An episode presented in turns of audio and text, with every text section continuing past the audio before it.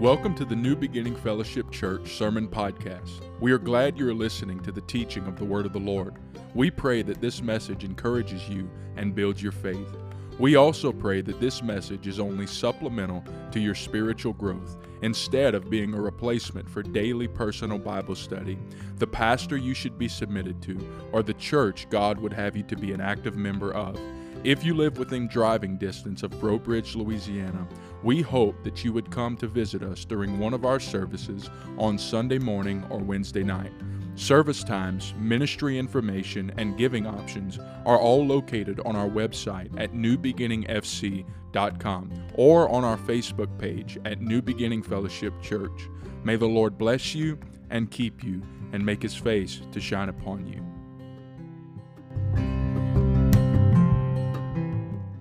And I just want to minister to your spirit. I want to minister to your faith.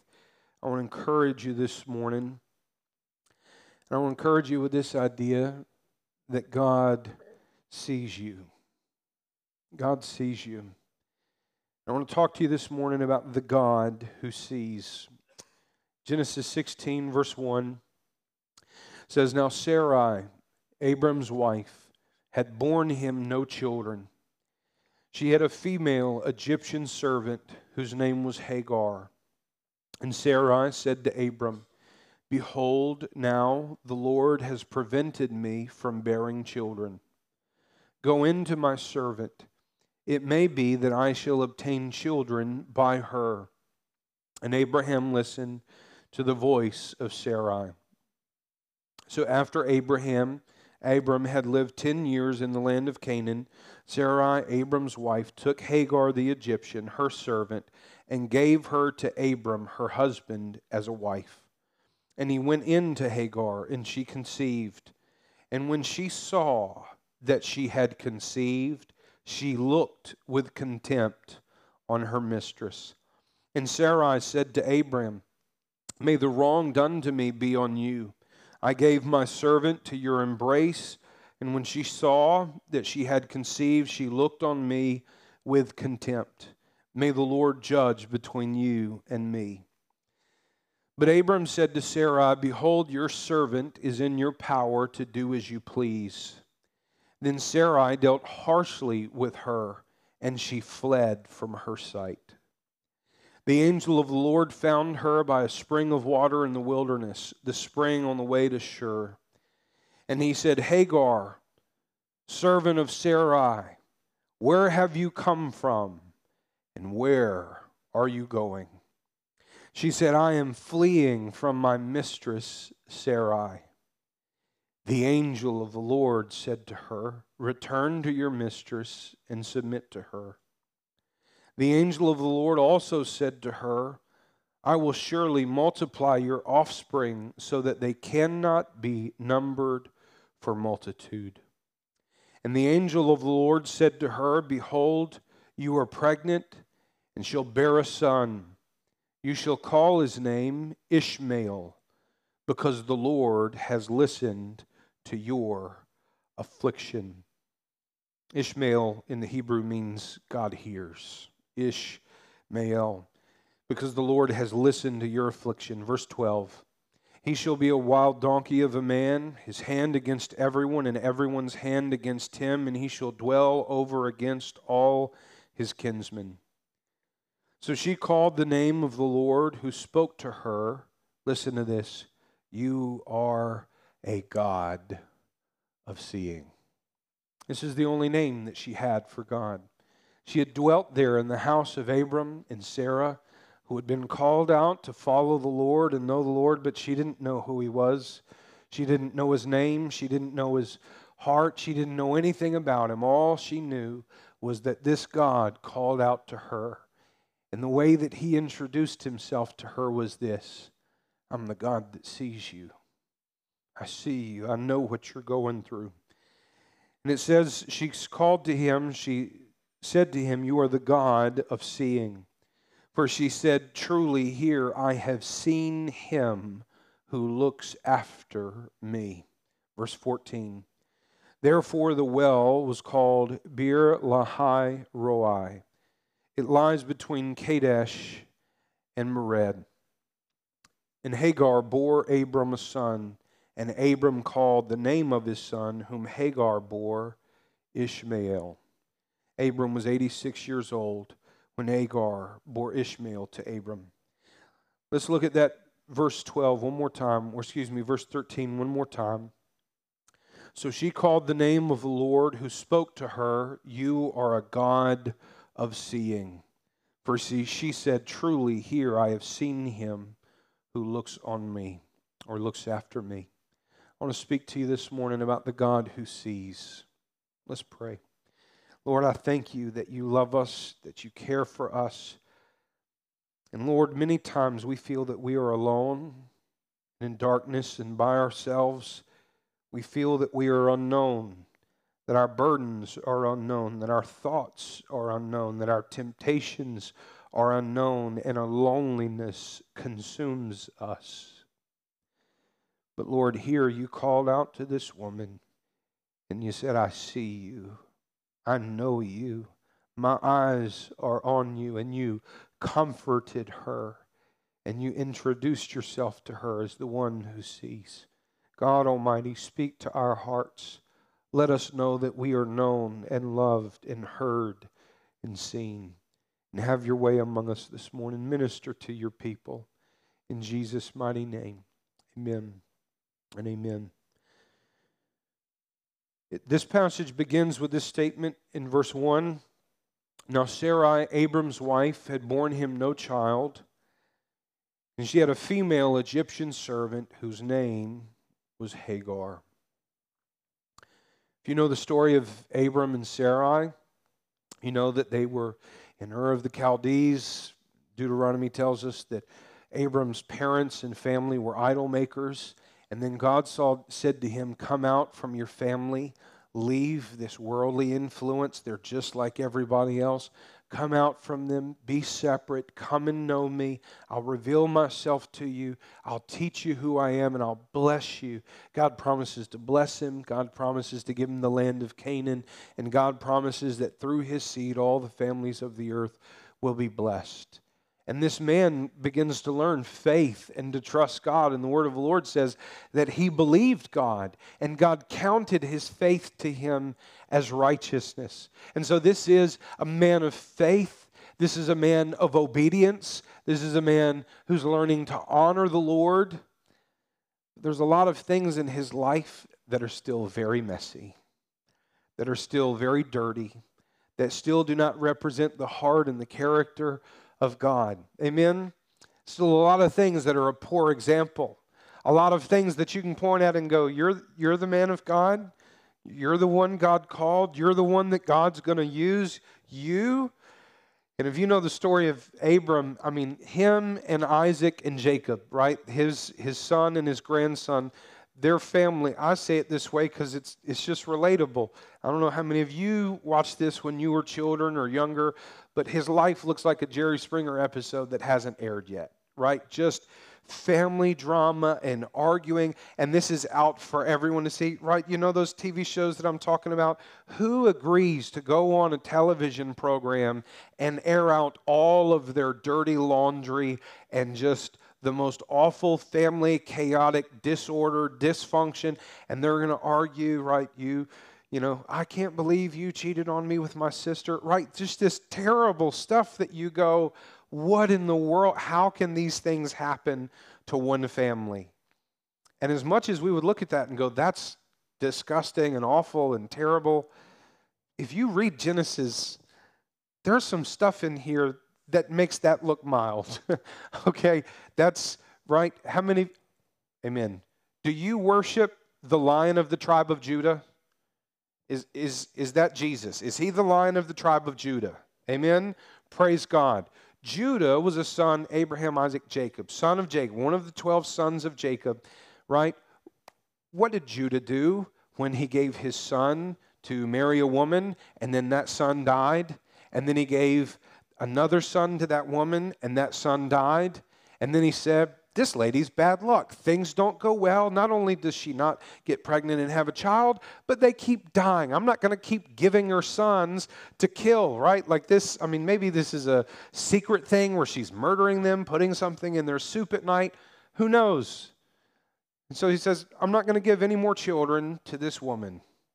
What does she do? She says, I have a claim. This is the culture of our day. The just thing for you to do is make sure that I'm not destitute. Allow me to marry one of your sons and have a child so that I'm not destitute and lonely. And he says, I'm not going to do the right thing and do that. So what does she do? She goes into a town, puts a garment over herself where he can't see her face, and she pretends to be a prostitute. And then she seduces him into a room right? So that she can take off her garment. And he says, I don't have any money to pay you. She says, You can take your token, this family signet that's very valuable. It's basically their credit card by which they could operate business. And she said, You can give that to me and I'll hold on to it until you can bring me a lamb. You can come and pay me uh, for my services. And she takes it. He sleeps with her, gets her pregnant, leaves to go back and get a lamb, and when he comes back with the lamb, she's vanished.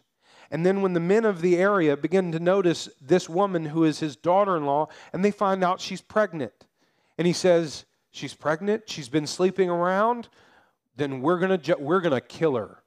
Because she's dishonored herself, she's being this promiscuous woman, dishonor on our family, we're gonna kill her, right? Get her, bring her back, take her, we're gonna stone her to death. And then right before she stones, she's stoned to death, she holds out the signet and says, This is your baby. Right? Tell me that's not better than what's on TV, right? Or worse? No, definitely worse. I'm sorry, definitely worse. These people are a mess. These people are a mess. And he says, You were more just than I am. Here I am, the head of the house, the patriarch, the, the seed of Abraham and Isaac and the promises of God are going to come through me, and the hand of God is on my life. God has done many wonderful things in my life. And here I am saying, You're more just than I am. I'm a wicked man. That Judah, his children were known as the tribe of Judah, which David was a part of and then David's descendant, Jesus. Jesus is the lion of the because God's prophecy was for Judah that you will be like a lion, you conquer all your enemies. Well, that never really showed up in Judah's life because he was a compromised, fickle man. And out of that lineage of weakness came the lion Jesus that rules and reigns, right? So the, the point is to say this those who were called to be God's people often were the worst example of what it means to be the people of God. And here's this woman, an Egyptian, no covenant, no promise, no knowledge of who God is, and she is thrown into the midst of family chaos and disorder of a husband and wife who are not trusting God, and they are a bad example of who the Lord is. And here she is, caught in the middle the, this woman who is her owner, her master, owns her, and says, I'm going to give you to my husband so that you can get pregnant, bear a child, and that child will be my child. She didn't ask Hagar, Hagar, would you like to sleep with my 86 year old husband and then bear a child and then give me that child? Right? Some of you, don't laugh. That's not holy before the Lord. Don't, it's, don't mess me up. And so she didn't ask. She just says, This is what you're going to do. It's the cultural trend of the day. This is how we do things. She gets pregnant. And then all of a sudden, she starts feeling herself a little bit. Maybe my station in life will pick up. And all of a sudden, she begins to look at Sarai with contempt and resentment. You couldn't bear him a son, but I did. I'm going to bear a child. Now I'm going to be more favored than you. I'm going to be more important than you. Don't tell me this doesn't sound like some of that TV that happens at 10 o'clock on a Tuesday. When I don't know who's watching it, but somebody's there watching at 10 o'clock on a Tuesday. This mess. And th- this is terrible stuff. But notice that this language is used of seeing, of seeing. Look at it with me in this passage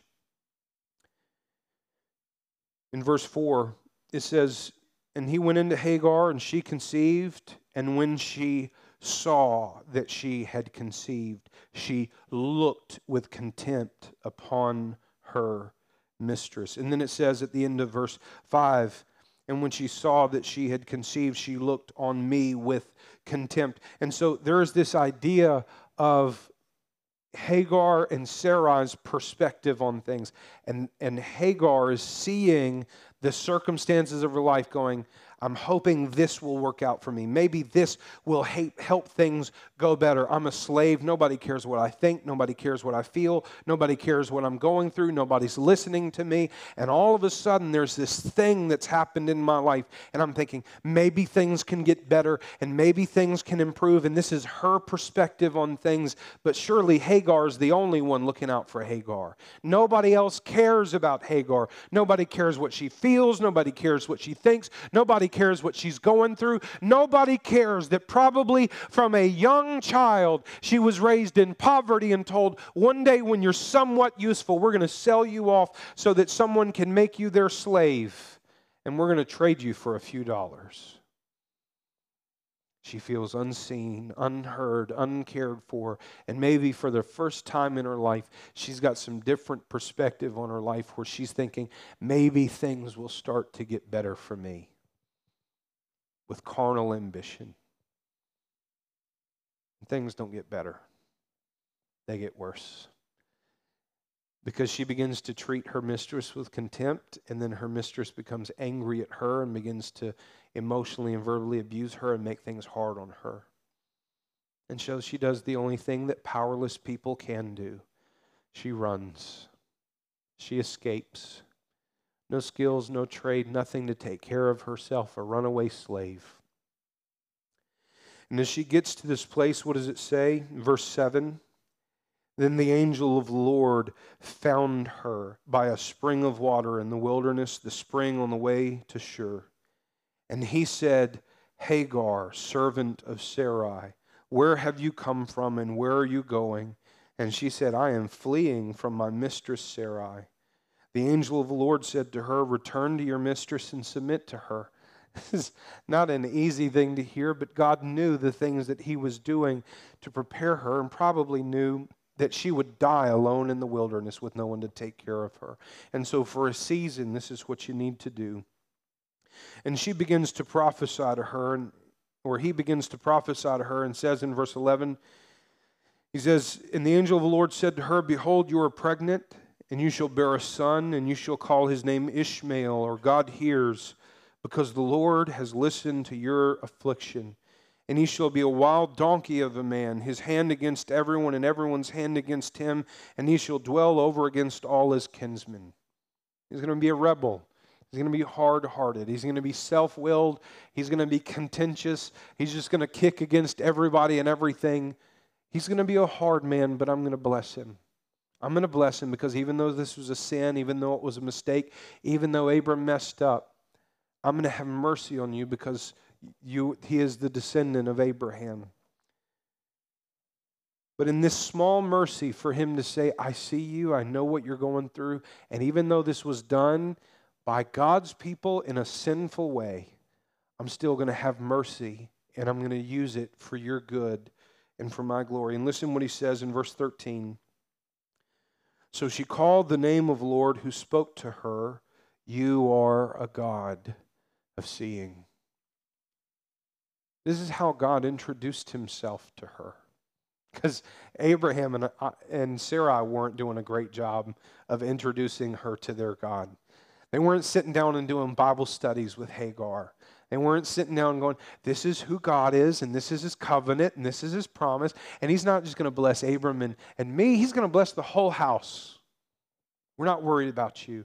We're worried about the blessing of God on us, and you're just a servant, and we're not treating you well, and we're not reflecting the Lord well in your life. But God chooses to say, I'm going to show up, and I'm going to introduce myself to you. Even though you've had a poor example of who I am, I'm going to give you a right example of who I am. And the way that I want to introduce myself to you is this you're the one that feels like you've been unseen your whole life. I want to let you know that I see you. I see your battles. I see your thoughts. I see your pains. I see your griefs. I see your temptation. I see your hurts. I see the things that nobody else sees. I hear the things nobody else hears. I hear the murmurs of your heart when you complain, when you grieve, that no one cares about you, no one loves you whatever that is, I just want you to know you felt unseen in a house full of people, and now you've wandered into a wilderness in the middle of nowhere, and you feel like now not even the people that you don't even like don't see you. Nobody sees you. You are utterly alone. He says, You're not alone. I see you. I know you. She says, for she said, Truly, here I have seen him who looks after me. This is where she personalizes it. He's not just the God who sees, he's the God who sees me. He's the God who knows me. And this morning, this is what I want to tell you because many times, maybe we're not in the circumstance of, of Hagar, but many times we feel unseen, we feel unknown. We feel uncared about. We can suffer alone. We can be tempted alone. We can grieve alone. We can be discouraged alone. We can put on a church face and happy and we're good. But God sees what's really in our heart. And I want to tell you this morning that God sees you and God knows you and God knows what you're going through. Listen to this in Exodus chapter 2, verse 23 to 25. It starts off in the Word of God with God seeing a slave, Hagar from Egypt. And then in Exodus chapter 2, it picks up when God's people, Israel, are slaves and Egypt, and they feel unseen, unheard, and uncared for, and abused and tormented. And it says, during those many days, the king of Egypt died, and the people of Israel groaned because of their slavery and cried out for help. Their cry for rescue from slavery came up to God. Listen to this. And God heard their groaning. And God remembered his covenant with Abraham, with Isaac, and with Jacob. God saw the people of Israel and God knew. You hear those words? God heard their groaning. God remembered his covenant. God saw the people of Israel, and God knew. And they didn't know. They didn't know. They didn't know that God heard. They didn't know that God saw because God didn't come down in a cloud and say, I just want to let you know that I've heard your groaning and your cries and your pain. He hears them, He acknowledges them, He sees them, He looks on with mercy towards their suffering. And then He goes and finds Moses in the backside of a desert and begins to prepare him to be the deliverer of Israel. Can I tell you, there may be times when you feel like God is so far away and so silent, but He hears you. He remembers His covenant of mercy. He has compassion on you. And the word of the Lord says that He sees you and He knows. This is your God. This is who God is. This is how God introduced himself to Hagar.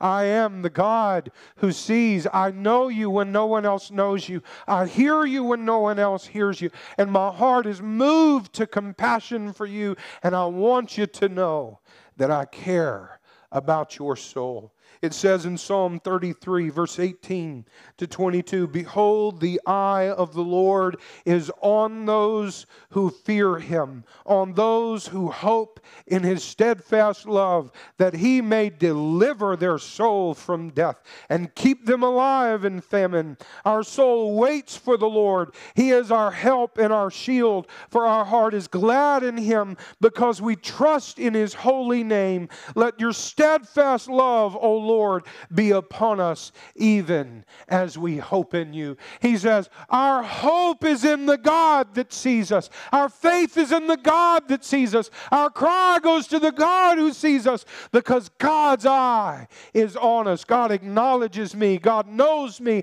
He sees me. He feels compassion for me. This is who my God is. And I ask you this morning do you believe that you're seen of God? Do you believe that you're heard of God? When your heart cries when nobody else can know what you're crying for. When your heart mourns, when you have things you can't say to anybody else. Do you know that God sees you? God knows you. When nobody else cares and you feel like I could disappear off the face of the earth and nobody would even care, God says, I see right where you are. I know you. I love you. I move for you. And when you don't hear me, you don't see me, you don't know what I'm doing, I'm working to bring your deliverance. And it says in Second Chronicles 16 and verse 9, the eyes of the Lord run to and fro throughout the whole earth to give strong support to those whose heart is blameless towards him. He said, I'm looking, I'm looking everywhere, going, Where's a heart that just wants me above everything else? Because my mission, my goal is to give it strength. Do you feel faint? And weary? Do you feel lonely and hurting? He says, I'm looking for you. I want to find you so that I can give you strength, so that I can equip your heart, so that I can strengthen you to walk with me and serve me. I want to quicken you. I want to make you alive. I want to give you fresh strength. I want to give you fresh joy. I want to renew you. I want to rescue you. But you've got to know that I'm the God that sees you. You've got to let hope spring up in your heart. You've got to let faith begin to grow in your heart. You've got to let God begin to nurture that heart to hold on until the Lord comes and bring life. God saw Hagar when she was in the house being treated harshly by Sarai, but she didn't know it. And because she didn't know it, she ran. And how often do we run? run from God, we run from church, we run from fellowship, we run from the things of the Lord, we run from serving, we run from prayer because we just feel alone and we feel like we've got nothing left to keep us where we are, to keep us stable, to keep us strong. And God says, Go back. I'll be with you in the hardness. I'll be with you in the harshness. I'll be with you in the chaos. I know you don't see it, but I'm working with you in the trial. I can help you. I can be there with you. Will you trust me? Will you trust me? That's what he says in that Psalm 33. The eyes of the Lord are on those who fear him, on those who hope in his steadfast love. They hope. Their heart has hope in the love of the Lord that he may deliver their soul and keep them alive in famine. He said, Our soul waits for the Lord. He is our help and our shield. Our heart is glad in him. This is people who are in the middle of feeling unloved, uncared for, discouraged, weary, tempted, and enemies are overwhelming them. And they say, in this in between time, between the pain that I'm suffering and when God does something. The margins are everything. The margins are everything. Oh, here's where my suffering is. Here's where God's coming through. But in the margins, this is where we wait in faith. This is where we rejoice. This is where we have hope. This is where we say, God, you've got to see me. And you've got to give me courage to keep trusting that you're on the way that you're going to do something on my behalf. Praise God. Ben, could you come back? This morning, I encourage you to seek the Lord, to let the Lord minister to your heart, to let the Lord whisper to your heart Where are you? Where you come from? Where are you going? What's going on in your heart? Are you running? Are you afraid? Is your heart beginning to wither and wilt? I want to let you know that I see you. I want to let you know that I know what's going on. I want you to know that I'm there and I've not forgotten you.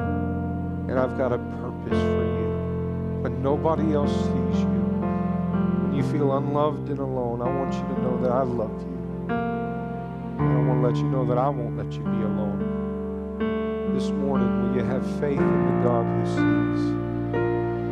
Lord Almighty, we ask you to come. You know that our hearts are tempted to feel alone, to feel like we're the only ones going through what we're going through and nobody could understand us. We feel like it's happening to just us and the whole world is just continuing and being busy and the machine of the world is running all around us when our whole world has come to a halt.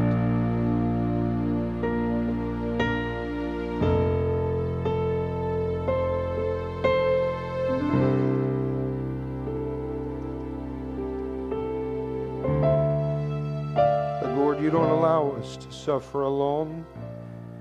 You don't allow weary people to suffer alone.